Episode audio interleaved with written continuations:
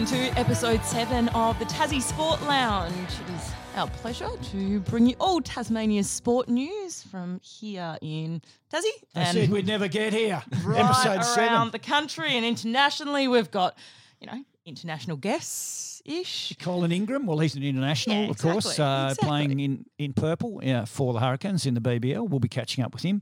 Um, talking about who we aren't catching up with, Steve Old, our- one of our panel members. He didn't make it. There's a vacant mic. It seems to be a, a recurring theme with us, isn't it? It's hilarious. a tossier. We all uh, came in. We were expecting to be here. He hasn't turned up. Three out of four ain't bad, okay, guys? No, that's that's all right. Is there a rumor that is there anything to do with uh, a, you guys having your party last the night before our recording? He was uh, a very early exit, so I can vouch for that. I think he's got a sick little one, unfortunately. But uh, Adam Smith and Dave Noonan, good to have you here. You've rocked up. yes, yes, we are. Busy time, obviously. We're on the eve of the Big Bash, so it's uh, very exciting times, and I'm just looking forward to seeing some live sport at a, at a top level. We've been uh, sort of hand, handicapped, haven't we? For the last Absolutely, and it's going to be a bit of a smorgasbord. We've got 10 games across about 20 days. Uh, yeah, all kicking off with the Hurricanes and Sixers, which will be a big one. It will be, yeah. Sort of a really good start, isn't it? So we've got eight games in 10 days down here in Tassie and then another couple in, in the new year. So it'll be thick and fast and uh, a really good opportunity, I guess, firstly for the Hurricanes to hit the ground running, uh, get a good start, but probably a good opportunity for some the fans to see some other teams as well, which is something that we obviously haven't seen before. No, it's absolutely amazing. It's uh, a, it's a festival of cricket. You're heading along, Dave? Uh, what's that? You're heading along? Oh, definitely. I'll be going to a couple of uh, the early games, and I have heard a whisper uh, that maybe crowd numbers will be increased after Christmas and in the new year. They are looking at it. I know. I think it was it was discussed. I, I did ask the premier uh, earlier in the week when he had a presser if there was the capacity to do it. We've obviously seen New South Wales have gone bang and gone to full, and uh, yeah, a couple of people just behind the scenes, I believe, might have been asked how quickly they could adapt to more people coming in. So fingers crossed for January two and January four. Melbourne Stars maybe seventy five percent, if not full capacity. Uh, yeah, I think they can adapt really quickly. I've talked to someone who said that they can. Uh, so if they need to, they will be capable of that. Let's talk cricket though. Uh, the Indian um, games, obviously T20 and ODIs. Uh, it's been really interesting to see how some of the Australians have gone. With Dave Warner getting injured, doesn't it show that next level down where everyone's saying, oh, we've got Will Pucovski and we've got Jay Burns and etc. Suddenly they look extremely vulnerable. And who are we going to open with? Really funny that I think even up to three, two, three weeks ago, we're talking about the options that we've got in that batting yeah, lineup. too and, many. and now it's where are we going? Obviously, you know, un- unfortunate injury to David Warner, Will Pucovski, you know, now again with another concussion issue, which isn't great. Hopefully, it's not as serious. It was just a glancing blow, and they said he was it was mild, but it's thrown a massive spanner in the works, especially when there's a lot of talk about Cameron Green.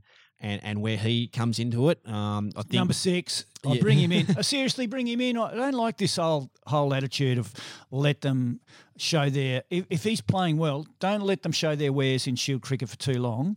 While he's performing really well, bring him in. Do a Ricky Ponting. Bring him in.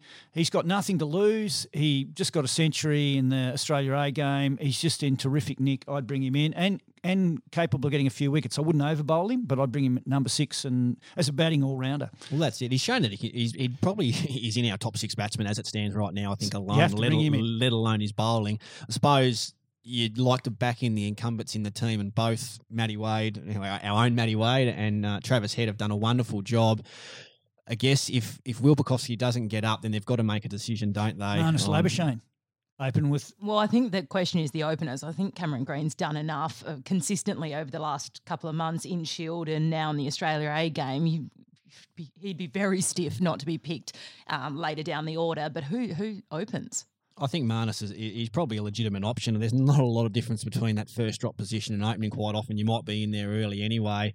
I guess you know Joe Burns is in some pretty ordinary form. It Very has to be form. said. So there, there's an issue there. Um, and yeah, whether Wadey slides up to number three, I think they like Steve Smith at number four, and I think it's been really important for open with Wadey Wadey.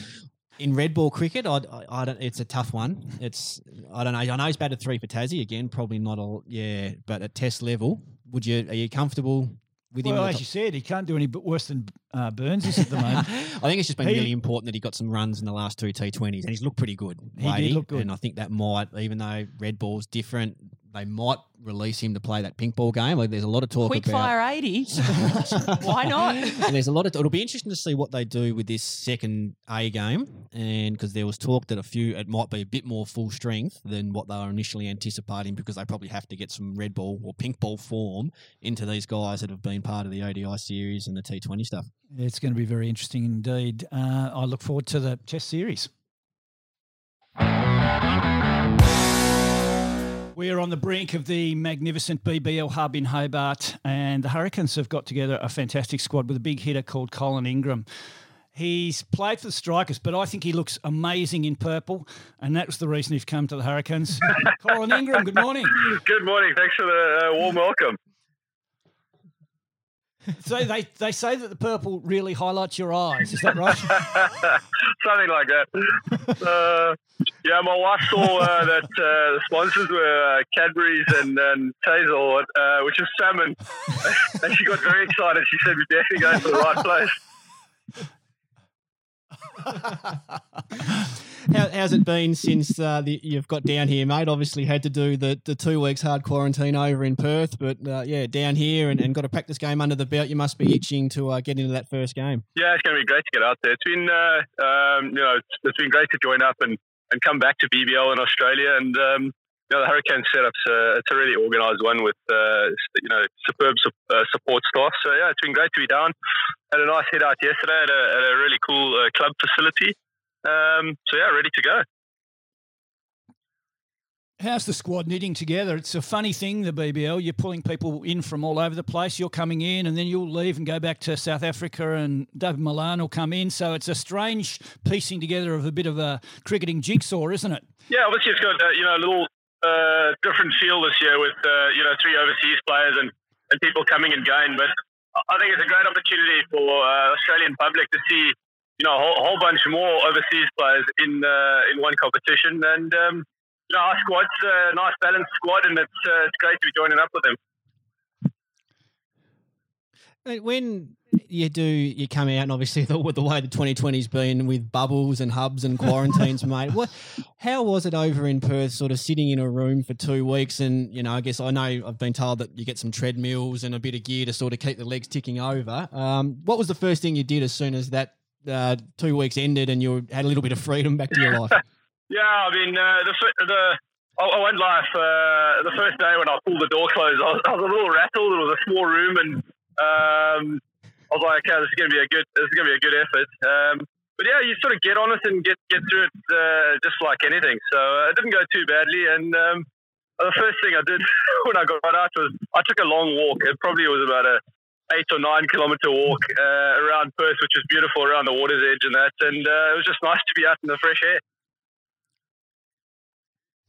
Run through what you think of the strengths of the Hurricane squad. Obviously, we've got some good batters. How do you think the bowling's going to stand up? Yeah, I think obviously over the over the last uh, sort of three seasons, uh, the top order batting of the Hurricanes has been awesome. So, you know, a couple of us have come in, and hopefully we can add to that. Um, and then looking at a bowling attack, there's uh, you know there's, there's various uh, sort of seam options. Um, there are a couple of young guys like uh, Nathan Ellis who, who stood up last year as well. So, you know, all, all looks um, you know really balanced, like I was saying at the start in terms of the squad. Um, you know, having a wily old spinner like Johan Botha come back in uh, is great as well. Um, you know, Will Jacks bowls some off spin, and you know, Darcy Short, I think, totally underrated with the ball as well. So, you know, when you start looking at it like that, it's uh, you know, it's quite a well balanced attack. So, I'm looking forward to seeing what we can do. Colin, there's going to be plenty of chopping and changing through the squad throughout the season. You'll have um, obviously our national representatives coming back, Matthew Wade and Darcy Short, and potentially Tim Paine later in the season. How uh, the squad sort of preparing for that, for that uh, change in, in players potentially? Yeah, I think I mean, firstly, obviously, you want to you want to build combinations. So. Um, you know, now at the start of the, you know, putting it all together, we'll we'll probably take it into account. But I, I suppose the old cliche, uh, you need to put your best team on the park to, to win a game, uh, one game at a time. Um, you know, but I think I think looking at those combinations, uh, you know, and putting the order together in, in a way that you know we can use as many of those combinations through the whole season, uh, sort of makes sense to me. So. You know, I, I know we've got a big meeting later, and we'll have a good discussion about role, role clarification, and that sort of thing. So, you know, it'll be interesting to see, but it, it is, is certainly a, a massive positive to have, uh, you know, some of those big names uh, coming back uh, during the season. Um, Colin, the Adelaide Strikers have been on the end of a couple of Darcy Short and Matthew Wade specials in the last few years. I know you might have played in one or two of those games. It must be nice to be uh, on Darcy's team for uh, a campaign rather than having trying to work out how to bowl to him to get him out. Yeah, a couple of seasons ago, he, uh, every time I was in the field, the ball seemed to be going about 20 metres over my head. So it's going to be great to be on his team uh, and not have to bowl to him because I know he hit me for about a 120 metre six in Adelaide as well. So that'll be great. Um, but yeah, jokes aside, I mean, um, like I said, the, the top order, uh, with, you know, Matty Wade and, and Darcy, um, you know, over the last couple of years has been a real strength. So, you know, definitely something we need to, um, you know, keep working at and, and, and make sure that, you know, the rest of us are, are contributing as much as possible just, just to take some pressure off them. It's going to be good also to be playing in front of a crowd. I'm actually going to the first game and hopefully on the weekend as well. It's going to be really exciting to be in a crowd at a sporting event. It, will it make a difference to you guys having people cheering? Oh, massively. Uh, I mean, just watching sport over the last sort of seven months on, on TV has been, you know, it's been a lot different sort of atmosphere without any crowds and that. So just to have you know, even if it was a thousand people in the ground, would uh, is going to be fantastic and uh, you know great for sports and, and, great for the public that they can uh, get back into the stadium. You've had a bit of a break. Obviously, a couple of tournaments have been scrapped. I think it's been what six or eight months since you've actually been out on the park. Uh, how, how, are you feeling? you feel as though you are well prepared to sort of you know do what you need to do out there, and, and just excited to be back playing some competitive cricket again, no doubt. Yeah, oh, most definitely. Uh, really excited to get back out. Um, I spent I spent quite a lot of time at home, which was uh, a blessing. Uh, I mean, as a sportsman, unless you have a bad injury, normally you don't really get time off. So I try to use my time really wisely and uh, you know work on a couple of things technically and, and physically put some good hard work in because I had the time. Um, yeah, raring to go and, and, and, looking forward to it. It was, uh, I mean, even a practice game yesterday was great to, to get back out there again. So, um, yeah, really looking forward to, to the start. Well, let's hope you whack a few round. Uh, it's nothing better than seeing a tonk at the mid on. It's just an amazing sight. I just love watching uh, BBL and uh, 20, T20. And let's hope that you get your chocolate and your salmon before the game, and that really pumps you up. Obviously, that's the reason you've come to Tasmania. That's what my wife said anyway. The gift of wearing purple. no, thanks so much. I'm, I'm sure it'll go well. Thanks very much, Colin, and uh, best of luck when you get out there. Thanks very much. Thanks. Go well. We have pull off a bit of a coup. We have the uh, CEO of the uh, Jack Jumpers. That that's correct. Uh, I, I, I always get those titles wrong. It's there's so many titles you can have in those roles, aren't there? So I've just got to check and make sure I've got it. Uh, Simon Brookhouse. Good morning, Simon. Morning, Dave. How are you? Very good, mate. Now, how are you feeling about it all? It's all coming together. We've had an announcement about the uh, amount for the lease on the um, on the Derwent Entertainment Centre, and of course, a little bit of an exploration of the cost of extending what um, Larry Kestelman's going to be doing around that area. Yeah, absolutely. Look, it's uh, it's all very busy. Um, the deck's well and truly underway in terms of the demolition for stage one. And uh, what's it look like? It's gutted, to be honest. It's very barren inside at the moment. So much it, uh, asbestos uh, in there.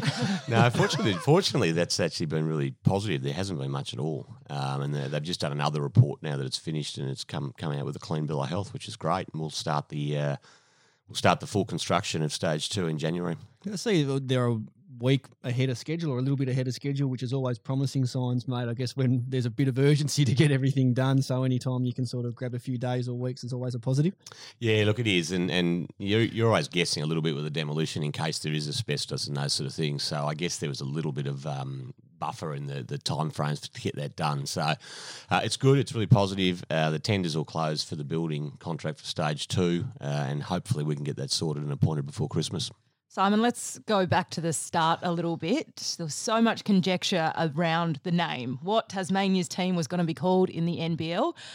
Jack Jumpers, you've had a, a few months to sit on it. Uh, people have got used to it. How are you going with that name and, and, being Tasmania's team? Yeah, look, it's really interesting. It um, it polarised people, as you said, and uh, the good thing now is that everybody seems to have turned around to supporting it, and uh, the negativity that was initially there, now that the brand's been launched and um, the the mascot as such, or the animation of the mascot and those sort of things, and everybody seems really happy with it. Uh, even the the people are across Bass Strait are starting to come around as well. And um, I mean, there's a lot of support, and I think that.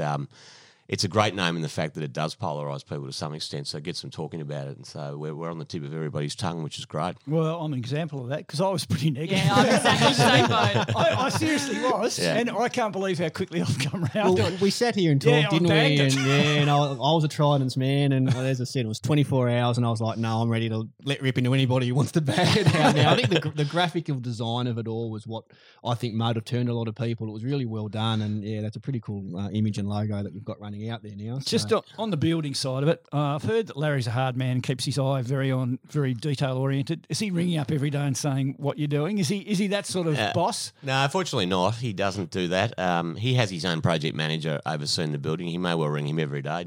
um, but look, Larry's actually really good in that regard. He's he's hands on to the point that he knows what's going on. He has so many different businesses, um, but he's not the sort of the guy who's always looking over your shoulder. He trusts you to do your job, and he's been really good with us as a team doing that. And he's actually down here next week, which will be great.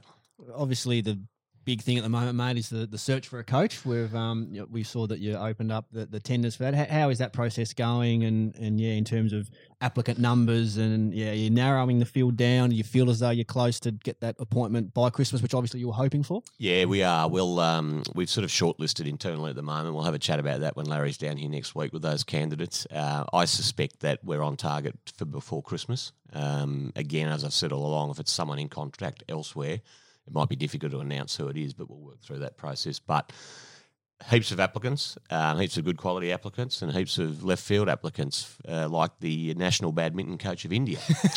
uh, felt that he was, Is, it, is he getting that- a look in? felt that he was qualified to coach a basketball team, which I thought quite humorous, and a number of soccer coaches and various other things. Good and on uh, him. I think Have a dip. I think COVID wants to bring people to Australia, so any job will do at the moment. But no, we've got some really good candidates from from overseas and Did you from get my Australia. application, by the way?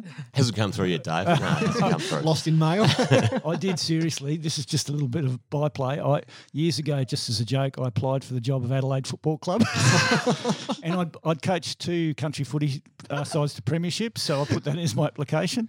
I ran into the president of the Adelaide Footy Club, and he just dissed me completely. I think Simon was telling me when we were talking last week that yeah, you had an under ten Spanish coach throw in an application. It's Yeah. one of those weird ones that yeah, whether they you know are they actually having a crack and thinking they're app, or is it sort of just a bit of a funny one to see if they can get some? It's interesting. I mean, I've had many applications that aren't in, aren't in English, so I can't tell whether they're any good or not because my Spanish or Italian's not great. But the reality is, we we, we, we got what we expected in terms of the quality from Australia and, and the US and, and people coaching overseas. So we're, we're really happy. Um, uh, one of the guys who we would have looked at, I think, is just taken the Sydney job, the assistant there, Adam Forde. So.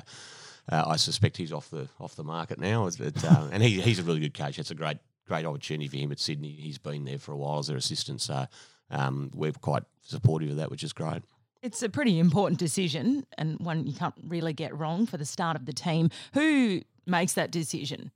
Uh, well, essentially that'll come back to me uh, in, in consultation So with it's on Larry. Yeah, it's on me. If we get it wrong, uh, it, if we get it right, it'll be everyone's decision, and if we get it wrong, it'll be mine. Uh, but the rea- reality of it is, um, you know, Larry and I'll sit down. We're, we're putting together a panel to interview the shortlist. Um, we're, we're trying to get some people from outside basketball to be involved with that because we're not really testing the ability to coach the team. Um, all of these guys and girls we know can coach the team, but the reality is what we want is leadership skills, ability to build a culture, and ability to recruit. You know, they're the three keys for us. So it needs to be someone who can get that talent pool from around the world and Australia to come and play here and then lead them with a new culture. And that's the most important thing for us. What's the vibe you're getting from applicants about coming to Tassie? I mean, it's a small state. Obviously, you're in the in the big league. Uh, the the reputation of the NBL now is very strong around the world. But coming to Hobart and coming to Tassie, is that a negative or a positive? Oh, look, I see it as a positive. People, everyone you speak to who's been to Hobart loves it and never forgets it. And Tassie in general and Tasmania in general is such a great place for families and various other things. So, look, quite honestly, I think that there's no negativity about coming here. Um, uh, if we look at the island state as it is and what's to offer, I mean, it's hard to say no, really. Um, I know we've got your hands are tied, obviously, a little bit until we get a, coaching in place in terms of really building a bit of momentum. How how have you seen the perception of things over the last sort of six months? I, I guess there was a real bit of excitement in February when it was announced that we were on the verge, and then there was obviously COVID hit.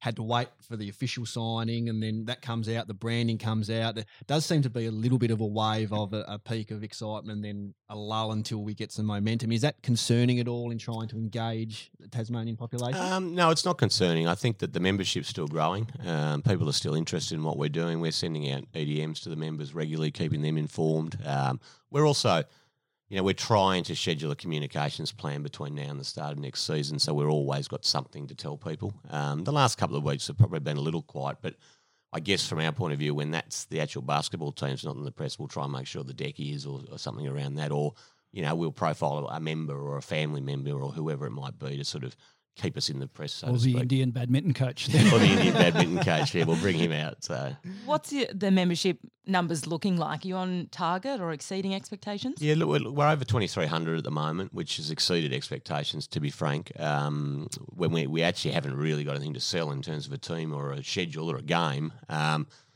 but it's, and it's still dripping in, and we've certainly haven't pushed the membership uh, that strongly in the last few weeks. We've decided to hold on that because coming into Christmas with postage issues and various things, it's quite difficult. It is a great Christmas present, though. Obviously, Yeah, absolutely, absolutely it is. And then you we'll missed an opportunity. This well, no, we'll, we'll, we'll watch this space. We are going to put out a sort of a Christmas special for people, um, and then we'll uh, we'll push again when the NBL season starts in mid January because then the actual sport will be front of mind, and we might try and do some functions around NBL games just to get people engaged. Hope you signed up as a member, Dave. My package came the other day. The twi- Actually, the I haven't, but I am going to. So I was actually waiting, He's waiting for the Christmas special.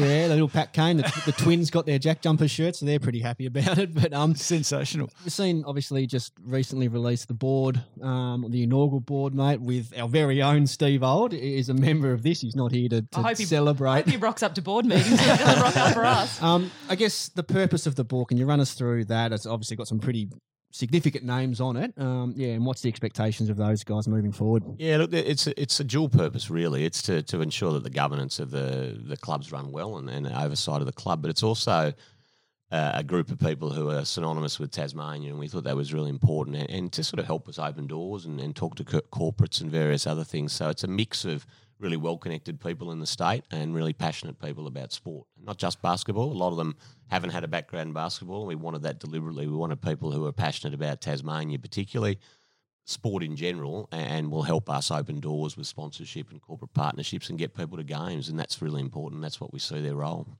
That corporate side of things, how, how is that tracking? Obviously, it's a pretty tough economical climate at the moment. Is there, are you feeling as though that you'll have the numbers and, and everybody that you'll need on board to obviously make the club sustainable? yeah look we've been really buoyed by the, the support out there one of the things that i thought would be difficult coming out of covid was talking about reasonable size numbers for sponsorship and it hasn't been an issue um, we're, we're, we're pitching to a number at the moment um, both tasmanian companies and mainland so it's really been one of those things that um, has been embraced, and I've been actually pleasantly surprised. Nobody said to us in real terms that we were seriously talking to that, hey, we haven't got any money because of COVID, so let's have another discussion. So everybody's had a second and third discussion with us, which has been really good. We've talked about some pretty important appointments, but the biggest one, I suppose, of all, the mascot. Uh, when do we start having the opportunity to audition, to apply? Will the Indian gotta clear your badminton schedule, coach have Dave. Yeah, well, option of I- taking that role? I'm I've, just- I've gone back to anyone who didn't really fit the fit this head coach role, get their measurements to be sure, uh,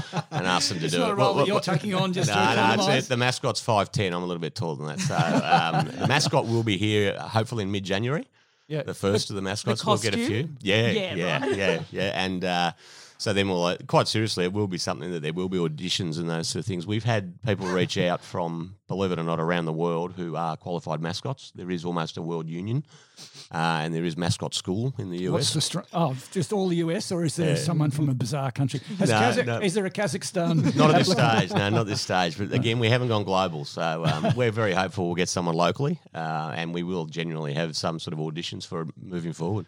Do you keep an eye on? I'm sure you do on player movement and- and whatnot. And I guess until obviously you get a coach, you probably can't do too much. But I know for something, for example, the next gen program's always mentioned. Are you personally scouring the American college system at the moment to find out who's interested, or you know, has anybody reached out at this stage to say, "Hey, look, something we might want to do"? Yeah, two years time. Yeah, look, there's a number of um, player managers who've reached out, obviously, um, that we're, we're pretty steadfast on putting the coach in place first. But we know who's available. Um, We know who's coming out of contract the NBL. We know who's coming home from college and those sort of things. We know basically other players who are in Europe or in Asia playing who are coming out of contract. So as soon as the coach gets into play, then we'll start targeting them. Well, thank you very much for coming in and having a chat to us. Have a great Christmas. I will. Uh, what is that Christmas special? I just want to know Uh, no, we're, say. we're actually finalising that in the next couple Oh. of days. So I, I haven't uh, I haven't seen what it is, but the girls in the office tell me that it's a very good thing for Christmas. I look forward to getting my membership for Christmas, and I look forward to seeing what happens in 2021 with the deck. Uh, thanks for coming in, Simon Brookhouse. Thanks for having me. It's been great. Cheers. Well, it doesn't take much for us to love talking footy on the Tassie Sport Lounge, and who better to talk it with than Damien Gill? Uh, he's the CEO of AFL Tasmania and another passionate and eternally disappointed Demons fan. Morning, Gilly. G'day, Noons. Uh, what a pleasure to be here. And uh, I don't need much excuse to chat to you and chat demons, to be honest. I know. It's one of the great, great pleasures in life. Let's get it You two the- control should we yourself, leave the would you? room? Yeah, Should we leave the exactly. 2020. Seems very Another- intimate. Well, it- this is all it takes. 2020, another disappointing year. Agreed. yeah, unfortunately. Well, that sums it up. All right, there you go. Who's more chance to get Ben Brown on here, Noons or Gilly? Do you? Uh, we, we can sort that out Yeah. between us. That Well, uh, should be no trouble. To give you context, Gilly, uh, Noons has been promising this for about six weeks. Ben that we're- Brown. yeah, that we're going to get Ben Brown on, and he's absolutely flagging his calls. Oh, uh, wow. While you're filling in, I'll just read the Text read my exchange. text from him. See, okay. This is what he said. Hi, mate. Sorry it's taken so long to get back to you. Think if it's okay, I might need a bit more time before doing too much media next year. There you go. I heard he was on the Melbourne podcast He last was.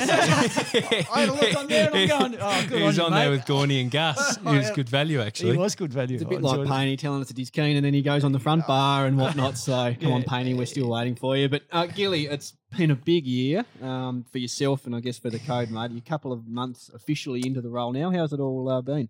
Yeah, big year's probably an understatement. It feels like about a decade for me. Um, I guess when you look at embarking on another footy season, you think it's going to play out like any other that's gone before it, and then we sort of get a March and March, and then um, COVID hits, and the footy world and the world in general's turned upside down, and we were down to two staff members for a fair old stretch there. We didn't know whether we'd get local footy up. Um, we're in a good position where we actually worked really hard and a lot of good work and sacrifice from a lot of people. We got seasons up here, which was fantastic, and then I guess as we get further on in the year, it's become a bit more normal. Um, but I guess the abnormal thing for me is I've, I'm into a new role, a role I probably didn't expect to be in at, at the start of the year, but a role I'm really excited about. This is a very broad question, but where do you see Tasmanian footy and the state of footy in this state, both, you know, with our players in the AFL, but also the leagues here in Tasmania? How long's the podcast? Yeah, not long enough. Well,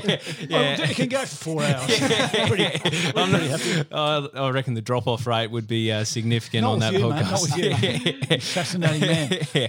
Um, I- I'm really bullish about Tassie footy, to be honest. I think uh, we've got a bit of work to do in terms of bouncing back from COVID, first and foremost. But if you look at how things were trending um, since sort of 2017, when we called out that um, in terms of junior and youth numbers, they were dropping off, we've done a lot of good work and the worm was starting to turn. And um, change takes a while, and I'm really bullish that if we continue investing in junior and youth footy and putting a lot of time and energy into schools and Auskick, um, we will keep footy in a strong position within Tasmania. So, how does that look in terms of having an AFL side? Obviously, the Premier's been talking about bullish. He's been very bullish about wanting uh, a standalone side. There's been discussion about relocating North Melbourne. That's a perennial question as well. Do you think that a crucial ingredient of successful footy at grassroots level in Tasmania is to create that pathway through to a Tasmanian AFL side? Oh, yeah, I, I, I think no doubt it'd help. Um, do I think it's the panacea for all things in Tassie footy? No, I don't.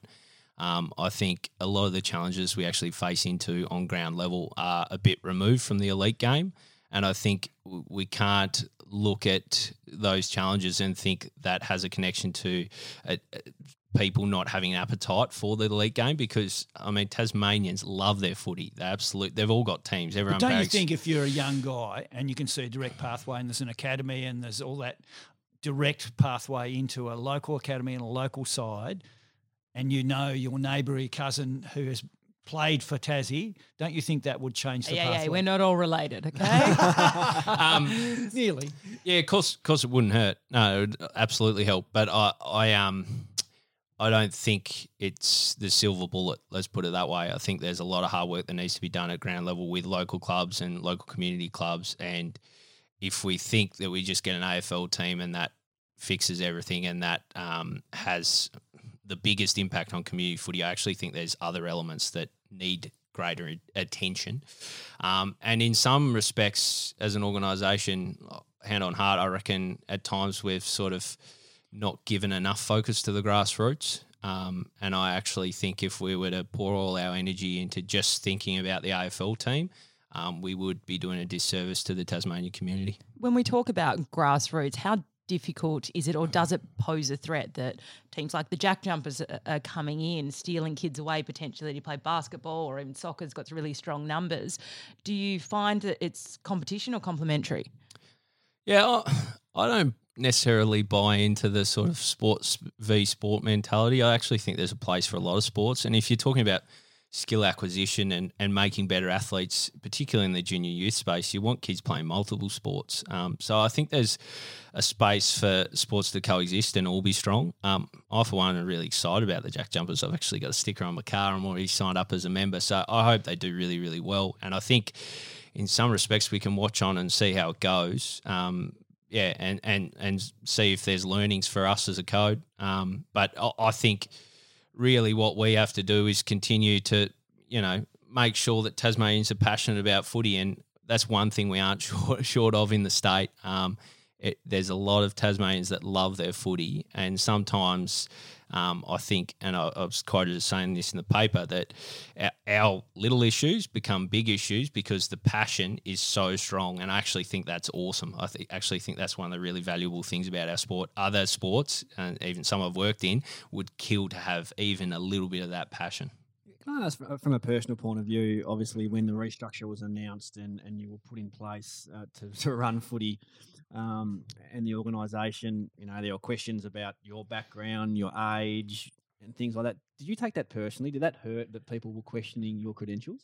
Uh, not really. Um, I- think in Tassie footy, for some reason, this role is really important to people. Um, and I guess it speaks a little bit to what I was just saying around the passion. So uh, I'm in a role that people like to talk about for whatever reason. So uh, I just take that as a bit of a badge of honor and know that I'm working in a space that people actually really care about because I don't think uh, there's that many roles, uh, particularly going around, that people care nearly as much about as Tassie footy. Um, but also, uh, like, I understand the responsibility of that. Uh, I've got a job to do, and first and foremost, that's what I'm going to do.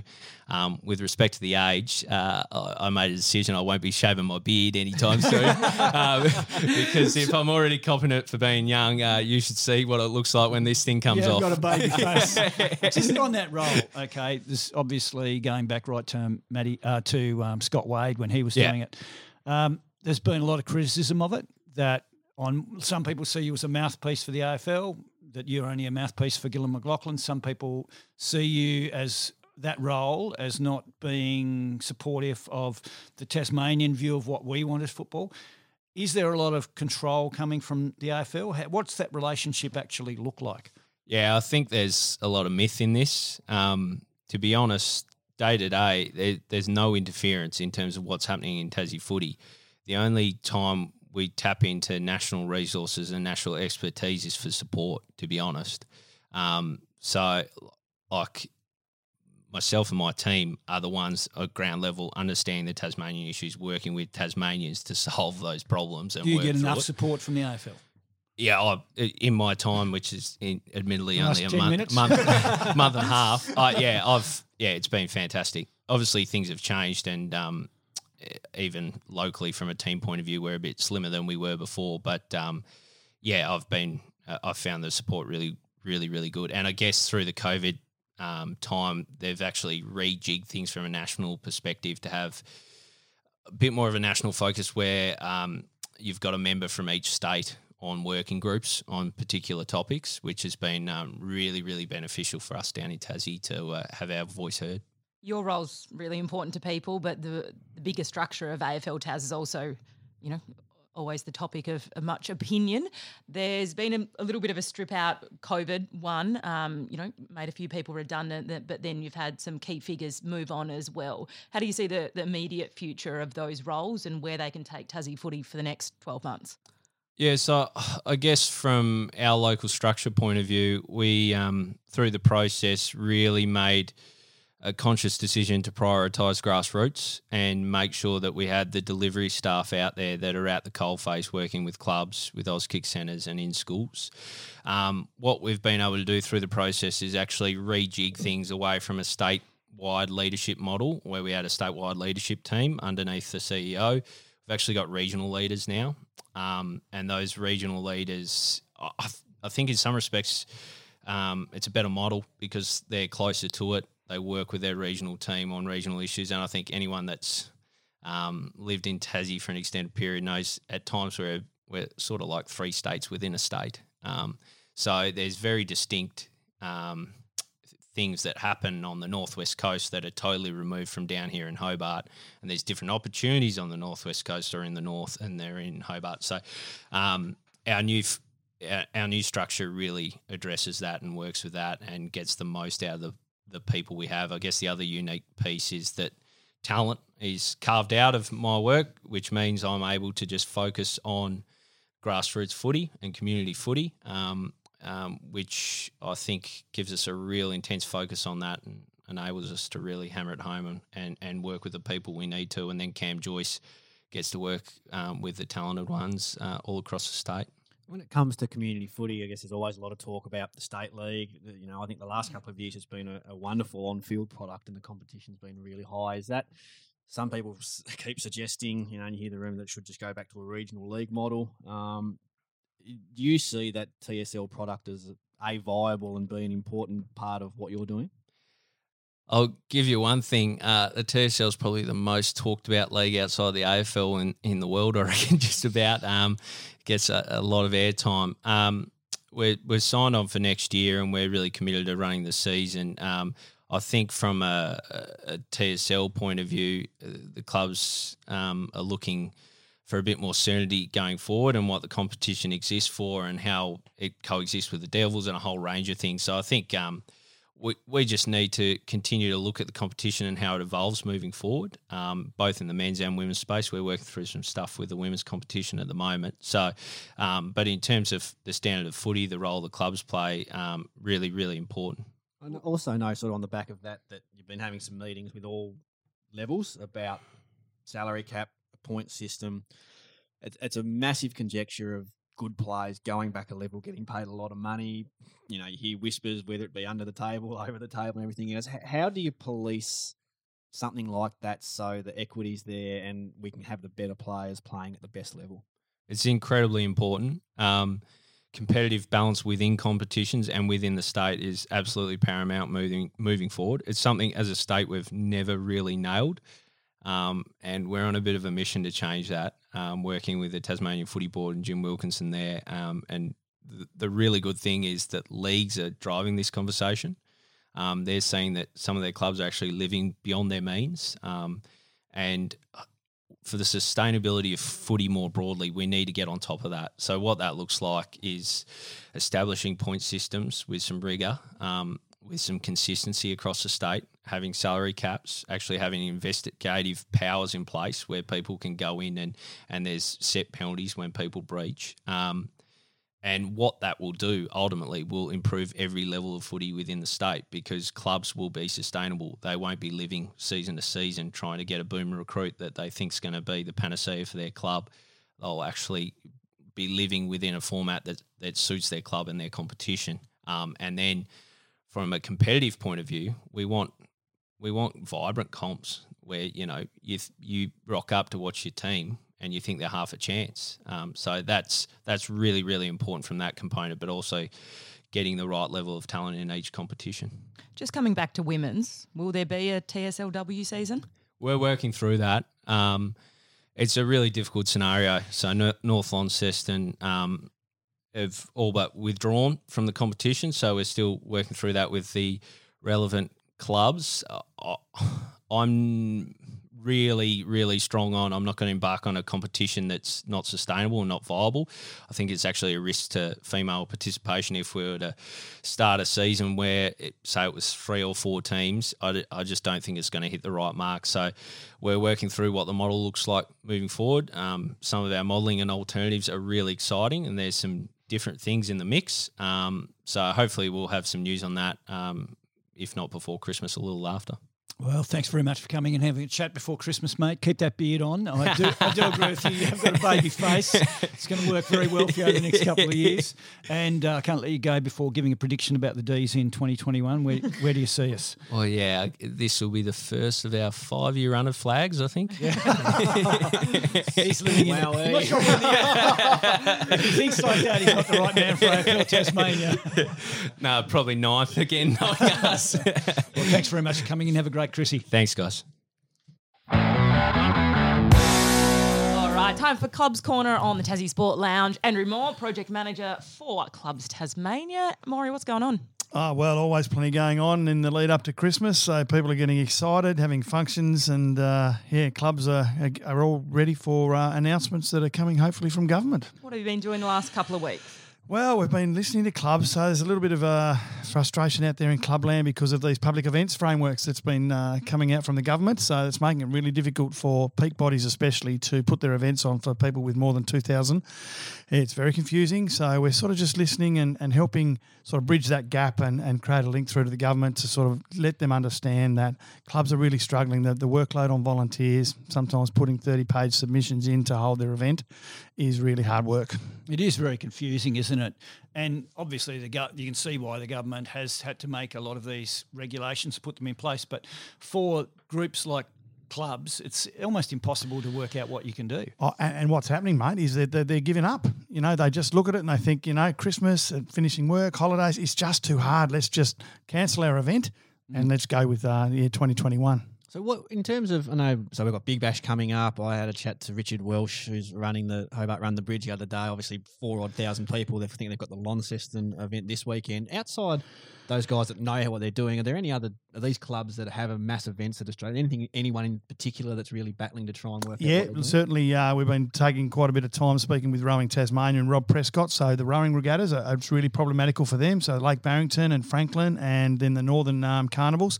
So there's more than two thousand people there. So they've got yeah a whole heap of paperwork that they've got to get through. So that's one group. Um, there's another event, and we recently Dave Foster, who's our very good friend here at uh, the Sports Lounge. Oh, can we just pause there and congratulate Dave Foster on his induction into the Sports Australia Hall of Fame? Play on, Maury. No, no, no, that's, that's why you're in good the big call, chair, Caitlin. Yeah. yeah, no, I'm all good with that. So, yes, Dave, well done. Congratulations. But I was talking to him during the week to, to congratulate him and just catch up with him. And, yeah, so last year there was a uh, boxing, um, uh, sorry, uh, wood chopping and carnival down at Port Arthur. It was an awesome event. They held it on Boxing Day. Uh, but unfortunately, that's had to be cancelled this year. So, um, again, for that particular community, those particular sports, they're not on. So that that particular, as I said, area doesn't get the visitors and the tourists down to that area, um, and that's a loss. So, do you think the government understands what's happening at club level nope. and is supportive of it? Because that's a big issue, isn't it? Uh, we talk about. We talk to Damien Gill about you know grassroots footy and how important it is, but understanding how those clubs piece together volunteers, fundraising, families, little communities, and try and get a club up. Yeah, look, and it's massively complex because the world's changed. You know, we talk about the new normal all the time, but what that actually looks like and sounds like for a community club, you know, yeah, it's complex. So it's going to take a little bit of time. We're going to have to work through that. And one of our roles is we're going to have to support clubs. We're going to have to hold their hand, and we're going to have to do that with, as I said, agencies like peak peak bodies like Gilly and AFL Tas or Bakes and Cricket Tas. We're going to have to provide uh, new levels of support to help clubs get through this. Otherwise some of them are just going to, bit like, you know, the events, they're going to say, no, it's too hard. Maury, big passion of mine, touch football Tasmania. Go Tigers. Yeah, so uh, I was talking to Jeff Quick during the week. So he's been busy over the last three months trying to put together a tournament for Tasmania, and he's, he's dubbed "Hello Jeff." How are you out there? Um, we know you're a good big listener Um, yeah, cold, Everyone is. cold climate challenge. So his vision is yeah to to put on a tournament in Devonport, invite teams from all over Australia, get them to come to Tassie to sample that awesome hospitality, um, and as I said, run a touch football tournament. So he's uh, at the moment just working with government, and we're helping and supporting him to yeah put that event together. But he's hopeful of over 500 three, uh, 32 teams, um, 1st of October 2021. So stay tuned for some more details around that. So is that your understanding that that would replace a state cup in Tassie? Uh, look, I'm not quite sure, but you know what? It might be a good idea to maybe reach out to Jeff and invite him on, and he can uh, throw throw us a few more details for an episode in 2021. What do you reckon, He's Smithy? been trying to get on, but you know, it's been extremely There's a backlog. Yeah, There's an absolute backlog of So- guests so- that want to come onto the Tassie Sport Lounge. 2021, if we get back in 2021, he can expect a call. Oh, we've got a big lead up to October. Uh, Maury, always great to chat. Thanks for your update as to the community clubs in Tassie. No worries. Merry Christmas, everybody. Well, there it was. That was uh, the Tassie Sport Lounge, episode seven. An interesting episode. Uh, we didn't start with one of our panels. Uh, that's Steve Old, Oldie. He didn't turn up, and then by the end of it, we've lost Caitlin Barry. she just she just left. Attendance rates for this year, I think you're at 100%, aren't you, Dave? I and the rest of us are, are floundering somewhere underneath, unfortunately. I didn't, I didn't realise I was going to be the linchpin of the Tassie Sport Lounge. uh, it, it's been it's been great. I've really enjoyed uh, working here for the last couple of months and getting this up. Hopefully, our listeners have as well. We're- We're off, obviously going to have a bit of a break uh, over the Christmas people, period. People are going to struggle. I don't know what they'll do with themselves. What are they gonna listen break. to? Yeah, well, obviously they are going to miss us. Um, it's going to be. I'm going to miss you, obviously, over Christmas. But they can get the best bits. And they can just listen to the old episodes. It's the good thing about podcasts. You just go back and enjoy what you enjoyed previously. We are intending to come back in 2021 with a huge, bigger show than ever. Michael Jordan will, of course, be on the guest list at any I'm time. so excited for that. You know, you've been trying and trying, and yeah, we'll ben get him. Brown, for the, I've been criticised about Ben Brown, who's now playing with the Demons in the AFL. Ben has said that he will come on in 2021, so expect that. And uh, have a great Christmas, everybody. Be safe, and hopefully we can come back with a full panel in 2021. And go Hurricanes. Thanks for joining us on the Tassie Sport Lounge. Of course, subscribe and share with your friends and get it wherever you get your podcasts. We'll see you in two weeks' time. This podcast is a Glitterball creative production.